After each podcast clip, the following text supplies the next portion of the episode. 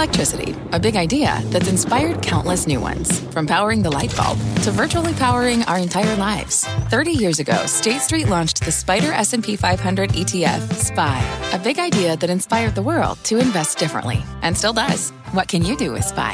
Before investing, consider the fund's investment objectives, risks, charges, and expenses. Visit ssga.com for a prospectus containing this and other information. Read it carefully before investing. SPY is subject to risks similar to those of stocks. All ETFs are subject to risk, including possible loss of principal. Alps Distributors Inc. Distributor. I'm Scott Wapner, and you're listening to CNBC's Halftime Report, the podcast, the most profitable hour of the trading day. We record this live weekdays at 12 Eastern. Listen in. Sarah, thanks so much. Welcome to the Halftime Report. I'm Scott Wapner, front and center this hour, the final day of another great month for stocks. The investment committee weighing in on the broadening bull market now and what it means for your money in the weeks ahead. Joining me for the hour today, Josh Brown, Shannon Saccocia, Karen Firestone, everybody here at Post 9. We'll check the market. So the PCE was in line. We got over that big hurdle. We do have a mixed market picture. But Josh, the, uh, I don't know, dare I say the bear case was dealt a blow this past month. The Nasdaq up five percent, the Russell up five and a half percent, uh, 52-week high today. S&P up four and a half, Dow up one and a half percent. So goes the start of the year. So goes the rest. I mean, historically, you come out of a great January, and most of the time you do get follow through. Of course, nothing's perfect. If we're that easy, you would just set a formula, and there'd be no need to even think. So I don't know if it's as as simple as just extrapolating a good January, a good first quarter, what have you. But there's a reason why that kind of thing does tend to persist over the years and decades. The stocks change, the CEOs change, the products and services that they're selling change. What doesn't change is human nature.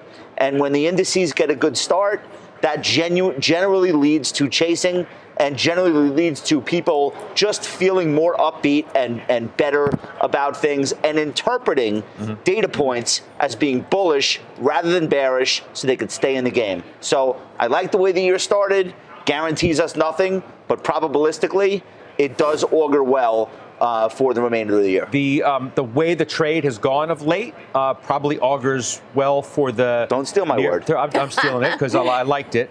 Uh, for the near term, Shan, um, let's call this the month that the rally broadened, because that is exactly what's taken place. We've been saying for the last couple of days probably deserves a little more respect than it's gotten. I'll bring you the data. The, the, the, the data doesn't lie, right? Discretionary is up 7.5% in February, 52 week high today. Industrials up 6.5% in February, record high today. Materials up 6% in February, 52 week high today. Technology up 5%, hit a record high today. Com services up 4.5%. Don't tell me anymore it's just technology, because it ain't.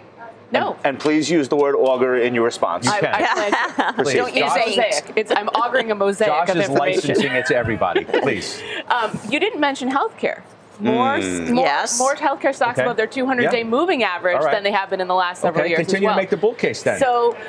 I think what we're seeing, and I, and I agree with Josh, but I think this extends past the year to date, right? We go back to November and mm. look at some of that data, and you get that that that sort of prognostication on the forward basis the, the importance of the rally broadening out, I think, was understated. And you and I talked about this a lot at the end of last year. People were really looking for that because, but the, the counter argument was we don't need the rally to broaden out. All we need is that top 30%, that those top 10 names to continue to do well and drive earnings results.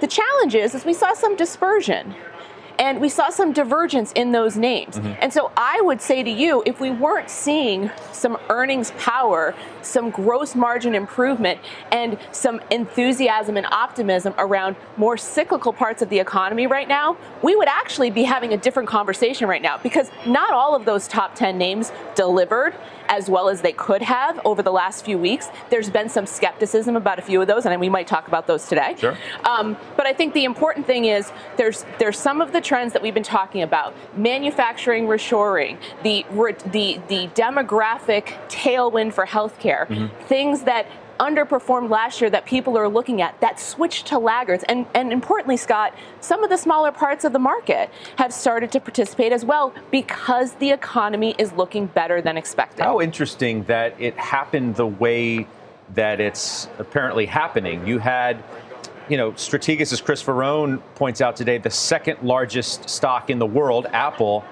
is topping We've had Alphabet, you know, teeter on removing itself for the time being from the Mag 7. Yeah. And lo and behold, these other areas have picked up the slack. Like we wondered if they would. Well, they are, and they are at a critical time. As the second biggest stock isn't working, and Alphabet has had some trouble in recent weeks. You want to continue to make the bull case for stocks Yeah, or not? so I- no one's forced to do that. If you if you think that we should be, you know, perhaps more cautious, but the market is telling a story here. Yeah. So I think the market story is a bit of two pieces that have worked together. One is you still have four stocks accounting for half of the market gains so far this year. That's Nvidia, Amazon, Microsoft, and Meta. Then you have the other 50% of the market that is broader. Financial services have been very strong. If you look at some of the names that, that have been advancing, they're related to finance. Hey, v- Visa, well, look, Visa, your Visa is making a new high in the past Yeah. week. Okay, Josh's J.P. Morgan Yeah. has made a new high in the last week. Berkshire Hathaway has made a new high in the last week. Mastercard, to your point, is on that list too. Right, exactly. So this speaks to strengthening of the economy, but it also it's important to remember that if we are at a point where the I'd say the aggressive GDP numbers are being pushed out. We're not seeing the growth on the revenue side that we had thought we would right now, but there's no reason that we're not going to see it six months from now. You can see that the economy is percolating and that there are reasons to be positive about the second half of the year or into 2025. And that to me is really helping what you're saying, cyclical case, but it's it's broadening out and it's not just tech and, and Can I build on that? Yeah, you Can I- can. yeah, All right, yeah, that's yeah, a really Josh, great point, Karen. I'm so glad you said that. You are welcome. We were looking at relative. Augurs well. It augurs well for my response. We were looking at relative strength on a sector by sector basis, just trying to get a sense of what's really working right now. Not individual names, but groups, whole groups. Because one of the criticisms about this current bull market is how top heavy. The XLI has the highest RSI in the entire stock market. If the industrials are the strongest stocks, and I think financials might be 3rd that's a great tape for if you're thinking about how is this year going to go. Now, if that's not being backed up by earnings improvement, okay, Yeah. maybe that's potentially negative.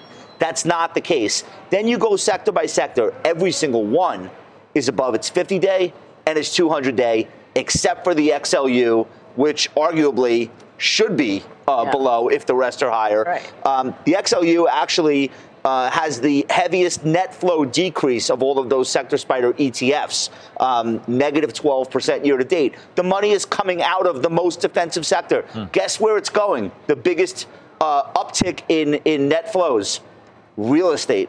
XLRE up 6% year to date, and rates have not really done much to the downside. So I think that it's a very bullish tone, not just when you look at the leadership stocks, but when you look at the sector specific ETFs and you look at the money coming in and out.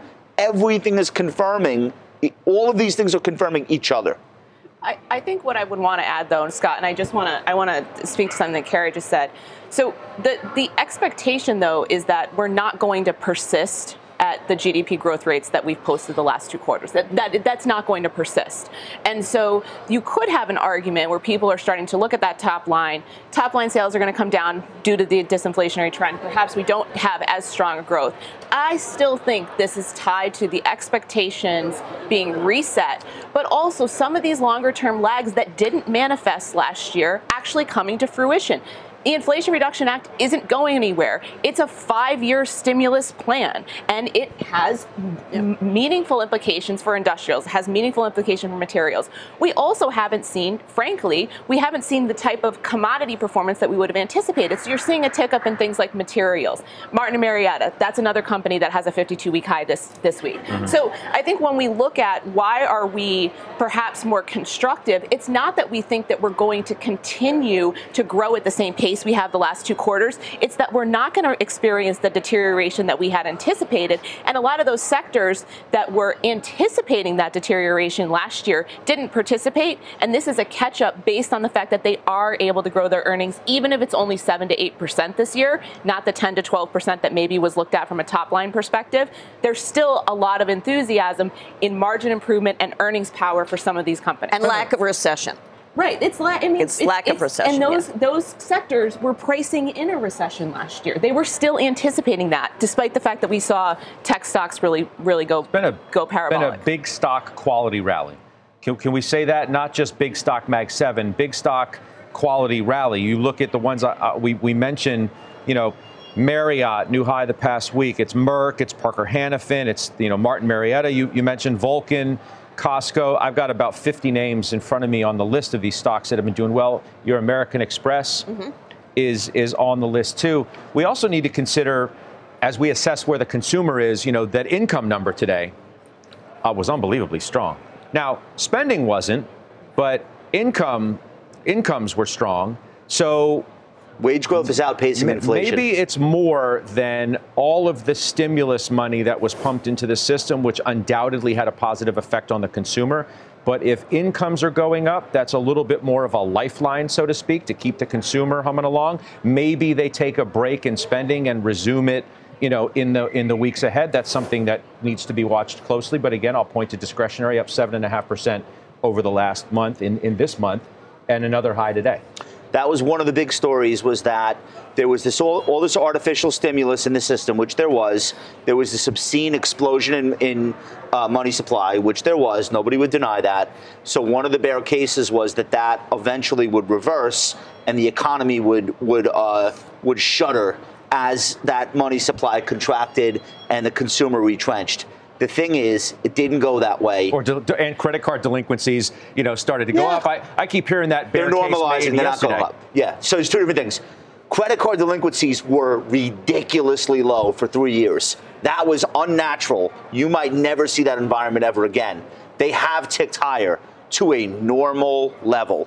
Don't look at five-year charts of delinquencies. By all means, extend your your uh, your aperture. Look at 25 years, and you'll see we are not staring down the barrel of a delinquency explosion. But the point I wanted to make is wages are rising in real terms. So that was the handoff. So we went from all this artificial stimulus and having that be spent down, and then the fear was, uh oh, everyone's going to go into crazy credit card debt or start missing payments. No, the handoff happened, and now you've got, in real terms, wages rising, specifically at the lower end of the income scale, which is magnificent because we haven't seen that in a while. And that is what's kept the consumer story afloat. It's not artificial anymore. Now it's real. You want to be you still what, Yeah. what what was the what was the look for? Was it was it because I'm one of those people who was you know raising some flags No, or I- potential concerns? I mean, you've been neutral I- on equities. Is now wrote- the, is and I now the time not to be? I, I wrote a note about this, uh, you know, courtesy of, of Neuberger Berman a couple weeks ago. We looked at a lot of this data, and I would agree with Josh. Lower income consumers, you know, they have benefited from wage growth, but they, we are seeing weakness in the low end of the consumer base. We are seeing that trade off between discretionary and non discretionary. If you look at the parts of the CPI that were most concerning in January, it was things like auto insurance increase, health insurance increases. Those are things that middle income and high income households, those that can be digested. Of course. Well, that's what. But yeah, but I, I But get your so point I'm because saying- that's why services inflation is is real and and it's it's potentially worrisome and it's it's potentially more sticky than uh, than, the, than the Fed would like. but it hasn't spread to middle income. And that's why you're seeing the strength in discretionary stocks. That's why you're seeing what, what Josh is talking about. We haven't seen the middle income consumer, despite the fact that they're dealing with a stickier set of costs and costs that continue to be higher than they were Mm-hmm. prior to the pandemic, they have not pulled back from a spending perspective. There may be some seasonality Because their there. incomes are up. right. So I'm saying is that is so is that trade-off going to be enough for the whole year? Yes, Shannon. They're, That- they're- that's the- that's the really the value of their the value of their homes last year. We we, we the know wealth effect, yeah. the value of their homes last year went up 2.3 trillion dollars. Up. This is with interest rates literally vertical. The value of, of everyone's homes, not just the wealthy, the, the Everybody. entire housing stock went up. That's the wealth effect. 401k balances, all time record highs. That's the wealth effect. So there are, look, no one's saying this is Goldilocks and everyone's happy. We all agree. Healthcare costs are out of control. Rents are still very high. But let's not let's not leave out the other things such as gasoline prices at multi-year normal levels, not spiking, not hurting people. Despite a war in the Middle East. yeah. So it's it's never. Yeah. Listen, you want everything. Like what planet are you I from? I want everything. no, we I, have we have good and bad, like always, and I think the balance okay. has kept the consumer so in the let, game. Let me ask you this. So and I become so more why, constructive. Why, why, don't you have? Okay, because I was going to say, why don't you have enough evidence at this point to be more than neutral on on on we've U.S. become, equities? We've become more constructive. Okay. We've gone from uh, at the end of the year we were overweight cash. We've gone to underweight cash. Part of that is because we expect cash yields to come down. Okay. Second part of that is that we become more constructive, particularly in areas like small cap. So we have become more constructive in certain parts of the market. We're global investors. We haven't gotten constructive everywhere. There's parts of the global equity market that probably are not as quite as attractive as what we see in the U.S. So when I look at when we talk about neutral, we're talking about it from a global perspective. Let's talk U.S. perspective. We're more constructive on the U.S. market, and that's and we're and we're evidencing that by increasing our small cap exposure to start the year. Okay, can we hit a couple of stocks that we need to talk about today? Salesforce being one of them, which hits a new 52-week high on the back of its earnings today. Um, they boost the buyback by 10 billion. Perfect they uh, they got its first ever dividend. To uh, the stock's up three quarters of, of 1%. But Karen, you own it. Yeah. Why don't you give me the read on, um, you know, a stock that had a lot to live up to, I think right. is fair to say. It was up 15 or so percent leading into that number, up 43% over six months. Been one of those big AI high flyers. Yeah, exactly. Almost Assess 100% over the last year. So there was a lot uh, of expectation and anticipation. And the concern, of course, was that they weren't going to hit the numbers. Now, they did hit the numbers. What was slightly disappointing, of course, was that the guidance for the full year was not quite as strong on the revenue side as people wanted. However, the, the backlog is up 17%. The margin is over 30%, and they think it's going to grow 200 to 300 basis points. This is a world leader in the CRM business, and you can use and need artificial intelligence when you are trying to log a client profile or you're discussing a sales call and you want to send this to other people in your organization. Now, instead of typing four or five sentences, you type one word and it knows where it's going to go. I mean, I, we, we use Salesforce CRM and I'm very impressed with that. This isn't about my being impressed. I did feel impressed that the numbers were as expected. They were not disappointing. And I think that Marc Benioff could be downplaying how well the back well, end of the, the year could they be. They said on the call AI adoption internally should expand margins over time. So not only will they be infusing their existing products with AI, but they themselves have the ability to use AI. And I, I mentioned this on uh, Closing Bell last night. I don't know if you remember or if you were doing emails or something. but uh, nice. one of the things I said, one of the things I said was the second half of the year. The thing you're going to start hearing now is not just investments in AI, but ROI from AI and companies saying we got the benefit of having implemented all this Microsoft stuff we paid for in the yeah. first half of the year. Yeah. So you know, and and and of course, Salesforce should be uh, a leader in that story. Okay, yeah. so it's perfect segue. We have an alert to uh, bring you. One of our committee members has just bought Salesforce oh. uh, as a new position. It's Bill Baruch. Uh, why'd you start a new position in Salesforce? And I'm assuming you did it after the earnings release. Is that right? That is correct. I, I actually initiated today, this morning. I'm, I'm really impressed with, with how the stock has performed. I'm really impressed with the AI adoption and revolution here. But what really got me excited, you know, was was Benioff's excitement. I, I saw him uh, with with Cramer. I saw him after the bell yesterday, after the earnings report, and, and he was extremely excited about things. Um, I, I have trimmed Adobe in recent weeks from a software perspective. But what I'm looking for is to gain more software exposure. And I think Salesforce is trending higher right now. And, and believe me, if this gets out above its previous high, it could really start to run from a price perspective. You also bought more NVIDIA and you bought more AMD and Western Digital, too. Talk to me about those. AMD hitting a, a, new all time high today. Yes. And NVIDIA and AMD together. I've been on the show talking about trimming those names and really just managing the position. What I'm doing here is has, have stepped away from that position, um, you know, a, and was held at a market weight. Now I'm, I'm reestablishing an overweight position here. Let, let it settle in after earnings. And this is very, very tactical. I want to see this hold a very constructive sort of bull flag like pattern. If we start surrendering, the middle February highs, then I would look to manage this position and start reducing back to where I was coming into today. But there's nothing I can say about NVIDIA that we don't already know. Uh, I, I, just think the AI story we're, we're, still very early in, and and the Nvidia earnings report overall it's setting mm-hmm. the, the path here to one thousand dollars. I think AMD will play a catch-up trade, uh, and potentially has been consolidating very nice. So I, I think they're both on their way to really moving well. When you look at Western Digital, uh, you look at the news yesterday. Micron is a top position of ours, and you look at the partnership between Micron and Nvidia. You know, Nvidia and AMD and Intel, they're all clients of Western Digital. Yes, only about three percent of the revenue, but I think that can continue to grow. And in this environment of steady growth, where where the inflation is not taking higher and rates are coming down, it's really great for for a cyclical semiconductor name like Western Digital. Yeah, I appreciate it very much, uh, Bill Baruch. Thank you so much for sharing this trade with our viewers.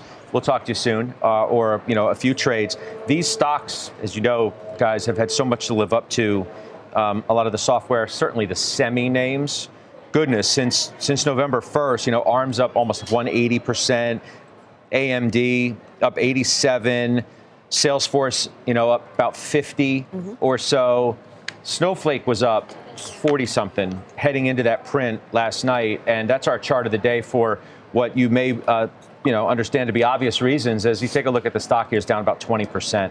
Uh, Stephanie Link owns this stock. She's been buying it lately. She joins us now because it's the worst day ever. At least it's on track for that step. I think you're a little nervous going in and maybe a little upset coming out. I am a little upset, but um, you know, look, I think the stock, as to your point, it has rallied a lot. Uh, I only bought a small position. I know it's a volatile stock, and and and so I was looking to buy on weakness. This today is definitely weak, and I will be adding to it when I can. No question about it. The guide was disappointing. The CEO leaving, uh, um, although he will be uh, the, the, chairman. Um, the company's in the penalty box at this point in time. I get it. Maybe for the next couple of quarters, but long term, the big picture has not changed. The total addressable market for them is $248 billion.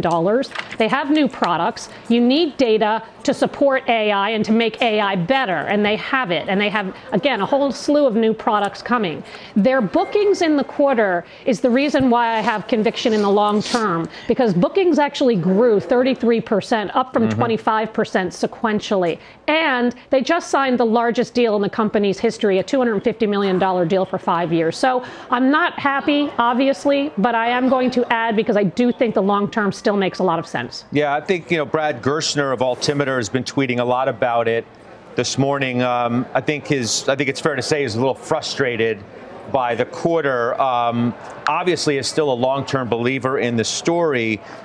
Acknowledges the good and the bad. He would agree with you, obviously, with the, the as he characterizes it, massive Q4 bookings, best in class free cash flow margins, he cites. They do have the new CEO, Sridhar Ramaswamy, who, by the way, we visited with, uh, may have been his first time on CNBC several months ago in our AI special out in San Francisco. So Slootman moves to chairman there. He does take issue, does Gerstner, with their comms department, maybe not uh, articulating the story in the best way. That's my interpretation of it. Certainly not not his, but he, he thinks it's too conservative, maybe very conservative, yeah, but time will tell. It is conservative, Scott, but I think a new CEO should be conservative. So we were expecting uh, 30% product revenue growth. We got 22 for the full year. That's, I think, very conservative considering what they have been putting up as of late. Um, but I do think you have a new CEO who's trying to get at the lay of the land. They actually had two disappointing quarters last year, and they are trying to avoid that. Consistency matters. And so, okay, let's just slash the numbers and let's see what happens. And again, having these new deals, having these new products, I think makes a lot of sense and gives them momentum for the long term. And yeah, free cash flow margins are actually going to be for 2025, uh, tw- uh, for fiscal 25 rather. I think they're actually going to be a little bit better than expected. The guidance actually is a little bit better than expected. And so they have to spend a lot this year. We have to wait and see on the demand side, but I really do think this is a great player in the long term. Steph, thanks for making time for us today. Uh, really important to hear from sure. you on on the uh, other side of these earnings. That's Stephanie Link. You got a take on on Snow? My take is I really think this is an overdone sell off, but I personally am not racing in here to do anything because I already own a bunch of these types of stocks and I shouldn't really mix them all together, but I do feel to some extent you should only really have a few. So I'm not getting rid of CrowdStrike to buy into Snowflake, right?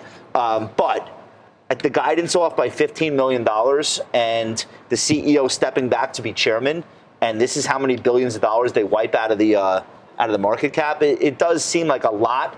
That being said, you, you, you live by the sword, you die by the sword. These are the types of stocks that do this.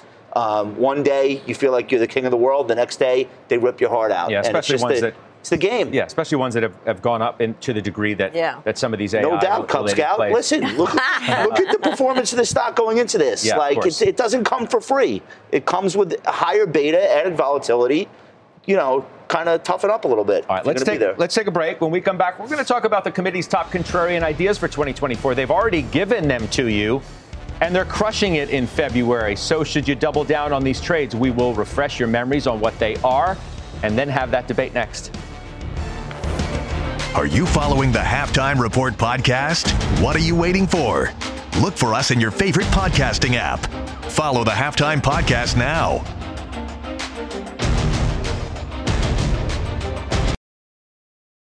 Old Dominion Freight Line was built on keeping promises. With an industry leading on time delivery record and low claims rate, we keep promises better than any other LTL freight carrier because we treat every shipment like it's our most important one. Visit ODFL.com to learn more.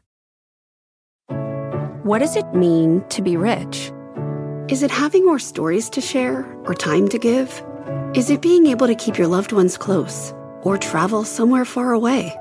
At Edward Jones, we believe the key to being rich is knowing what counts. Your dedicated financial advisor will take a comprehensive approach to your financial strategy to help support what truly matters to you. EdwardJones.com slash find your rich. Edward Jones, member SIPC.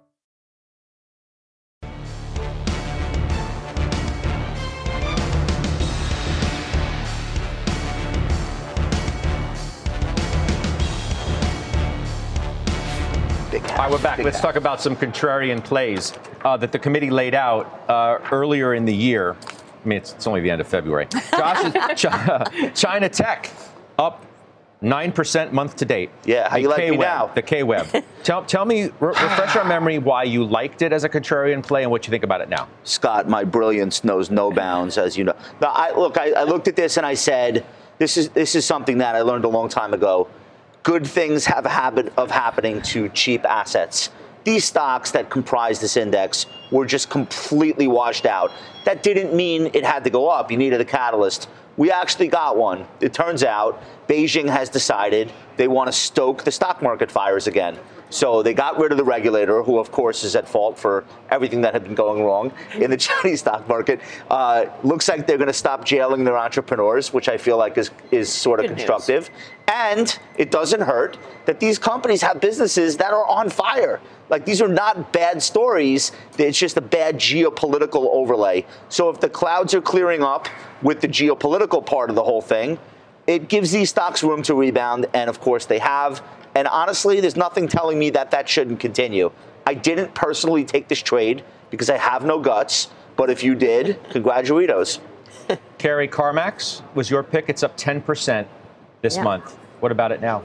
Yeah, so way back in January of 2024, when I said that this was a good contrarian pick, it was because we thought that the used car business would start to improve. And CarMax and the general used car market has been struggling because interest rates have been going up, but they were also there's a problem with inventory. When you can't have inventory on the new car lot, no one was buying new cars, so they weren't selling their their former cars uh, to enter the used car inventory market. Now that's changed. There's much more supply of new cars. Interest rates have stopped going up. Consumers are spending more money on cars, and that is filtering down into the used business. And CarMax really does have the best sort of online presence. It's got the best real world presence. And we think there's a long way to go. This stock went from 150 to 50, more or less. Yeah, and we see what's what's happened with Carvana, obviously, in the yeah. in the last you know week or so. Yeah. Commodities have woken up. They have. Up 4% month to date. It's a surprise to some. Uh, I think, you, listen, the, the thesis behind this was actually, uh, it was two parts. Number one, we did feel that there would be um, some additional lift as it relates to industrial metals uh, in particular and some of the energy commodities because we did feel like there would be uh, some uh, renewed enthusiasm from the manufacturing sector here in the U.S., whether reshoring or not. We, you know, we, we felt like the manufacturing from a um, uh, PMI perspective was starting to bottom. The flip side of this is that we're, you know, we've been somewhat biased against China. And so to Josh's point, you know, haven't felt that comfortable being in China, but acknowledging that the Chinese government is not going to stay dormant forever in terms of stimulating that economy. Mm-hmm. And so in some ways this was it can be correlated to a Chinese recovery without having to take that explicit exposure. All right, we're half past 12. Let's get the headlines now with Bertha Coombs. Hey Bertha. Hey Scott. As President Joe Biden was leaving for the border this morning, he said the White House was looking into reports of Israeli troops firing on food lines in Gaza and said that he was sure the incident would complicate the current ceasefire talks.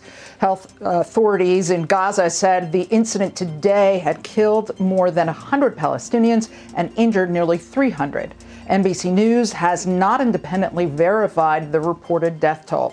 A source in the Israeli government told NBC that troops responded with live fire after people swarmed trucks carrying aid. A federal judge blocked a Texas law today that allowed police to arrest migrants suspected of crossing the border illegally. The decision is a victory for the Justice Department. Meanwhile, Texas officials are expected to appeal. And one of soccer's top midfielders, Paul Pogba, has been banned from playing for four years after testing positive for testosterone during an exam over the summer, according to Italy's anti doping court. The Juventus star says he will appeal the ruling. Scott, back over to you. All right, Bertha. Thank you, Bertha Coombs. Up next, betting on a breakout, the one sector where Shannon is now looking to put fresh money to work. She's going to break it down next. It's truly an homage to reflect on the stories of those that have broken barriers and inspire the next generation. It was representation like Ursula Burns that allowed me to see the possibilities of becoming a president and CEO of FedEx Custom Critical. I humbly understand my assignment and responsibility to have a positive impact through my contributions and paving the way for our community. B2B selling is tougher than ever, and we feel your pain. If you're struggling to close deals, consider giving LinkedIn Sales Navigator a shot. This sales intelligence platform helps professionals like you engage high value customers, drive higher revenue, and increase sales performance. Sales Navigator also guides you in targeting the right buyers, highlights key signals such as job changes or which accounts you should prioritize, and uncovers hidden hot prospects so you can find those buyers that are most likely to convert. Fueled by LinkedIn's 1 billion member platform, Sales Navigator gives you the most up to date first party data, enabling you to unlock conversations with the people that matter. Right now, you can try LinkedIn Sales Navigator and get a 60 day free trial at linkedin.com slash halftime report. That is linkedin.com slash halftime report for a 60 day free trial. Let LinkedIn Sales Navigator help you sell like a superstar today. Just go to linkedin.com slash halftime report and get started. Welcome back. Healthcare off to a solid start this year after a dismal 2023. Now, one committee member seeing even more upside ahead. So, Shannon, it's you. You're looking to add money here.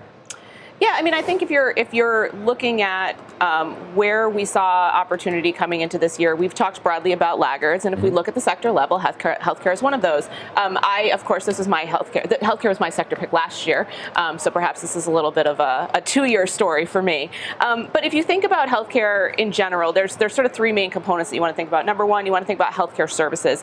Healthcare services generally um, do well during an election year, particularly as we're looking at um, potential Medicare Advantage uh, in, enhanced reimbursements. Uh, therapeutics, drugs don't do typically as well during an election year, but just given this cycle and the fact that we've got a big boost from GLP 1, also seeing a lot of traction in places like oncology and Alzheimer's. There's a lot of great new franchises coming out that can boost this. And then on the uh, medical equipment side, if you look at procedure volume, uh, which is something that a lot of the uh, the managed care organizations have been concerned about because their medical loss ratios are coming up. Mm-hmm. There, so there's there's p- multiple pockets of opportunity in healthcare, and so I think if you're looking at, hey, I want to go into some things that have lagged, but I also want to have some diversification. There's a lot of places to operate within this sector right now. I'm going to defer to the expert, Karen Firestone, formerly the manager of the Fidelity Healthcare and Biotech Fund, correct? Right. For years. For yes. years. Yes. So, yeah. what so, do you think? It, what so do you think? It was so I love that, and healthcare was my sector pick for this year. Um, and some of what you said, I would totally agree some of the market, not all drugs, outperformed during election years. But more importantly, this is a group that has underperformed. I mean, badly underperformed. For a long and time. Many of the big names are selling in the single digits or 10 times earnings, 11 times earnings. Those stocks have started to move. Merck, you mentioned earlier, is one of them. I mean, Bristol Myers, if you're a dividend player, good dividend. I know that it's not going to really move on the earnings for a couple of years, but it's selling at seven or eight times earnings. And a, a company that's in, so, uh, not United Healthcare, but many of the pick and shovel kind of companies uh, like Thermo Fisher starting to move. They had great COVIDs, and then they lost 50% of their market value um, in, in the last 18 months. So I, I think it makes sense. And if we're talking about broadening, it's a way for people to take some money and put it elsewhere and still have earnings behind it. What do you make of what's been going on with biotech, Yeah. which has been an unbelievable breakout? How do you assess that? Yeah. And what's and do you do you like some of those stocks? I mean, again, I want to I want you to put your you Yeah. know, fund manager hat back on. So there's two pieces, and they're competing. One is the speculative nature of biotech. So when we see Bitcoin, you know, doubling, you say, "Wow, what's next?" Biotech, because that's on the risk-on spectrum, and you want to avoid just throwing money at it because it's high risk. On the other hand, the companies that are selling for cash, and there are many. Uh, th- those companies have some potential. Look at a stock like Moderna. It's down from what 500 to 100, more or less. Is there anything there worth buying? Very well, can be a lot worth buying. So we are looking at a number of names in healthcare and biotech, and we think that we'll find things, and other people should do the same. But it requires research. Like maybe this is the moment finally after a few years I- of being yeah, disappointed. I really believe that could be true. Okay. Uh, up next, we do have big news from Oprah Winfrey. It has one stock plunging today. We'll trade it, but first, Mike Santoli joins us with his midday word next.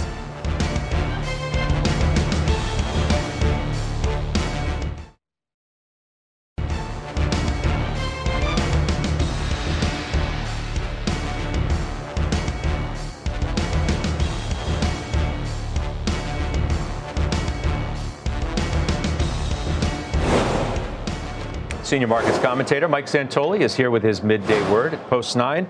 No big surprises from PCE. Yeah. That's the headline. Market is essentially certainly acting that way as well. Um, it just seems very healthy in terms of what the leadership is and how the markets remained kind of in this persistent uptrend, hugging the highs, but it's tired. And I, I do think that's what you're seeing reflected in the action. Um, trying to find real holes in, in the story, and it's not that easy. It's just based on the fact that, as you've been talking about, other stuff participating, you've seen real bifurcation in the old leadership. Um, and you know, so far that's good. We have dispersion; it's not uh, trading as a big block. Uh, I do think that you know uh, we can't kind of dismiss the seasonal stuff. Stocks have really outperformed bonds this year. It is at the end of a month, and, and you might see a little bit of that noise of, uh, of reallocation right here. But otherwise, story's intact. Yeah, would, would you characterize the, the market here as the, the month the rally broadened in a in a meaningful way? Yeah, I would say in a more noticeable way. Uh, again, all along, all along, you know, the last few months, you've been able to say consumer discretionary is killing staples. Industrials are, are right there with everything else. So. You know, it was it was there if you were looking for it, but now it's become a little more inescapable. Um, that it has broadened out. Um, again, I don't think there's any magic to that. I st- I also was saying like there's no one way for the market to go up. So if it's narrowed, so be it. Um, but but I do think it is it's helped out the story and it's made people more comfortable to participate. At some point, that becomes too comfortable. You know, to a fault you feel like you can't miss. Uh, I don't know. I'm not sure we're there yet. Does it matter uh, whether the Russell really joins the party or not, as long as these other large stocks in Yeah. these other areas are working? I'm not so. I don't bestow the Russell with any special predictive powers or ben, you know bellwether status. Um, but it would just reflect the fact that people are feeling better more broadly about taking risk about the economy. You don't have to be so defensive. Maybe it means rates have to come down, something like that. But, you know, I, I see a lot of stuff that's sort of at an important level and is sort of arguing with the level. What about how figuring out whether it contained the blowups are? Yeah. We had Palo Alto was a substantial blowup. Uh, Snowflake is this, these are big risk appetite, high beta names that are on every trader's screen. Yeah. The, the, the Nasdaq is green. Yeah, there's not a lot of uh, you know of sort of coattails, and I, I think that does explain the fact that people are trading as if it's a high liquidity market. Um, it rotates instead of you know kind of runs for the hills. We'll see. I mean, as long as that can last. All right, good stuff. I'll see you on closing bell. That's Mike Santoli. Straight ahead, we get the setup on Autodesk. Those earnings are in overtime. Carries in it. We'll trade it next.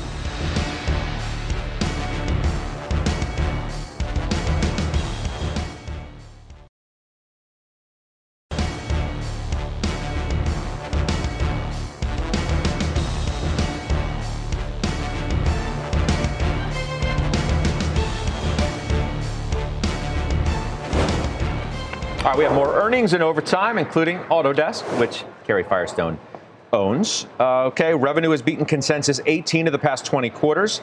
EPS has beaten 17 of the past 20. What do you want to know? Well, the market has to be enthused about this because while they've beaten, it has not been a good stock. It's an underperformer, particularly a tech underperformer, and we're hoping that the market appreciates what they hear. You know, it's not been a great year to be software construction over the past 18 months, and that's what Autodesk is the leader in. And we think that this is starting to turn. We're beginning to see better revenue and better earnings numbers and better margins. So it's formed a base. We believe that what we can expect to hear is going to be a propellant for the stock to move higher. Are you surprised that it's done as poorly as it has relative to some other software related names, which is almost feels like everything in the market, software and semis, has gone up? Yeah, Except this is a, what up? it's a, a, a market matcher almost. It's Yeah. up five percent. It's an outlier because it's so connected to construction, which is connected to interest rates, and everything that's been very interest rate sensitive has suffered, even if it's in technology. So, yes, we wouldn't have owned it all this time if we thought it was going to underperform by definition. We think now it's going to start to outperform. And as they talk about the future and we get into the second half of this year, into 2025, we're going to see mid teen earnings growth. That's what we expect. That's why we own the stock. And, you know, it's our belief that they're going to commu- communicate that today. Well, maybe it's one of the one of the rare tech related stocks that's going to deliver results with a bar that's not to the moon. Right? I think that's right. That that may Expectations. augur uh, yeah. well Yeah. for or, this. or poorly. Yeah. We'll see. We'll see. The auguring will commence. Yes. From your lips. We're going to take a quick break. We're going to highlight two big winners and two big losers in today's session when we come back, and we're going to trade them as well. Are you following the Halftime Report podcast? What are you waiting for? Look for us in your favorite podcasting app. Follow the Halftime Podcast now.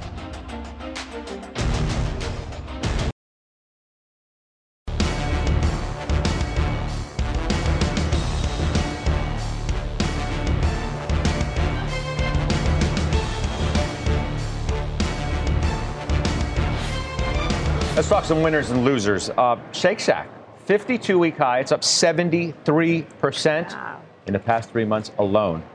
The question to you is why? It's the perfect combination of execution, growth, and deliciousness. when they launched the Swicy, the Swicy menu options uh, uh, in September, October, I remember talking about it on the show. I said, "This is it." So they're doing Korean barbecue burger, Korean barbecue fries. They're doing umami stuff. They're doing what uh, they have like the Korean fried chicken sandwich. These things were a, a, a smash hit and they're not competing with anybody. No one else is doing that. So it's a premium uh, price for these items. They make money on them. It's a premium experience. Everything about it is better than all their competitors. And that's why this has gone from a two to a $4 billion market cap, in my view, on its way to five. Profitability is there. Uh, innovation is there. It's everything that you want uh, in a story like this. And I still think it's first or second inning. It's it's not 5,000 stores. Like it's a very small situation, getting bigger and better all the time. Uh, we should highlight Okta as well. That's on our list because it's up a lot after its earnings report. You see it there, just shy of, of 20%. I know you have CrowdStrike, but it's a 52-week high for Okta. On the loser side, Bath and Body Works is down uh, after its own earnings, and then Weight Watchers, Oprah leaving the board. That's an interesting story. Obviously, GLP-1s have had an impact on that company too. The stock's down a lot, uh, just given the, the, presence alone of uh, Oprah Winfrey. So we'll take a look at that stock, which is down uh, quite substantially today too. If we can get it, come on. There we go. See, told you it's down 23%. By the way, be sure to watch CNBC's newest documentary, Big Shot the Ozempic revolution. Melissa Lee taking an in depth look at how the diabetes drug reinvented weight loss in that culture. You can catch the premiere, that's tonight, 10 Eastern and Pacific, right here on CNBC. We'll do finals next.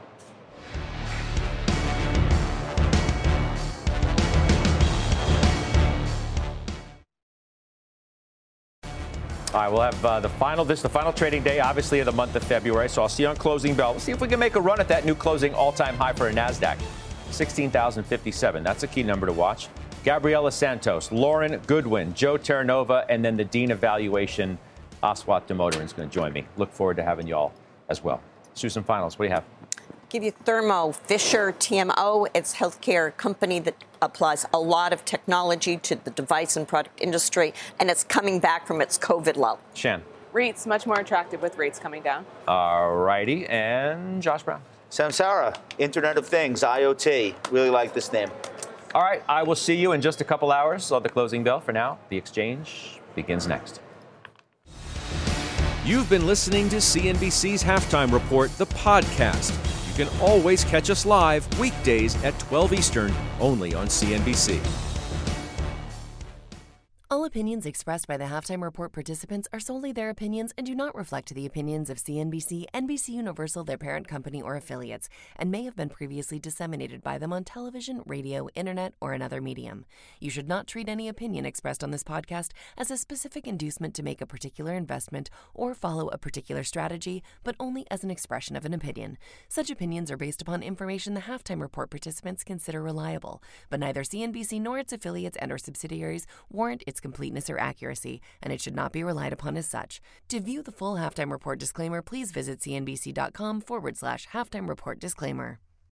People today can spend half their lives over 50. So it's good to be financially ready for what's important to you as you get older, like a family vacation. Or starting your dream business. Welcome to Connie's Coffee. How may I help you?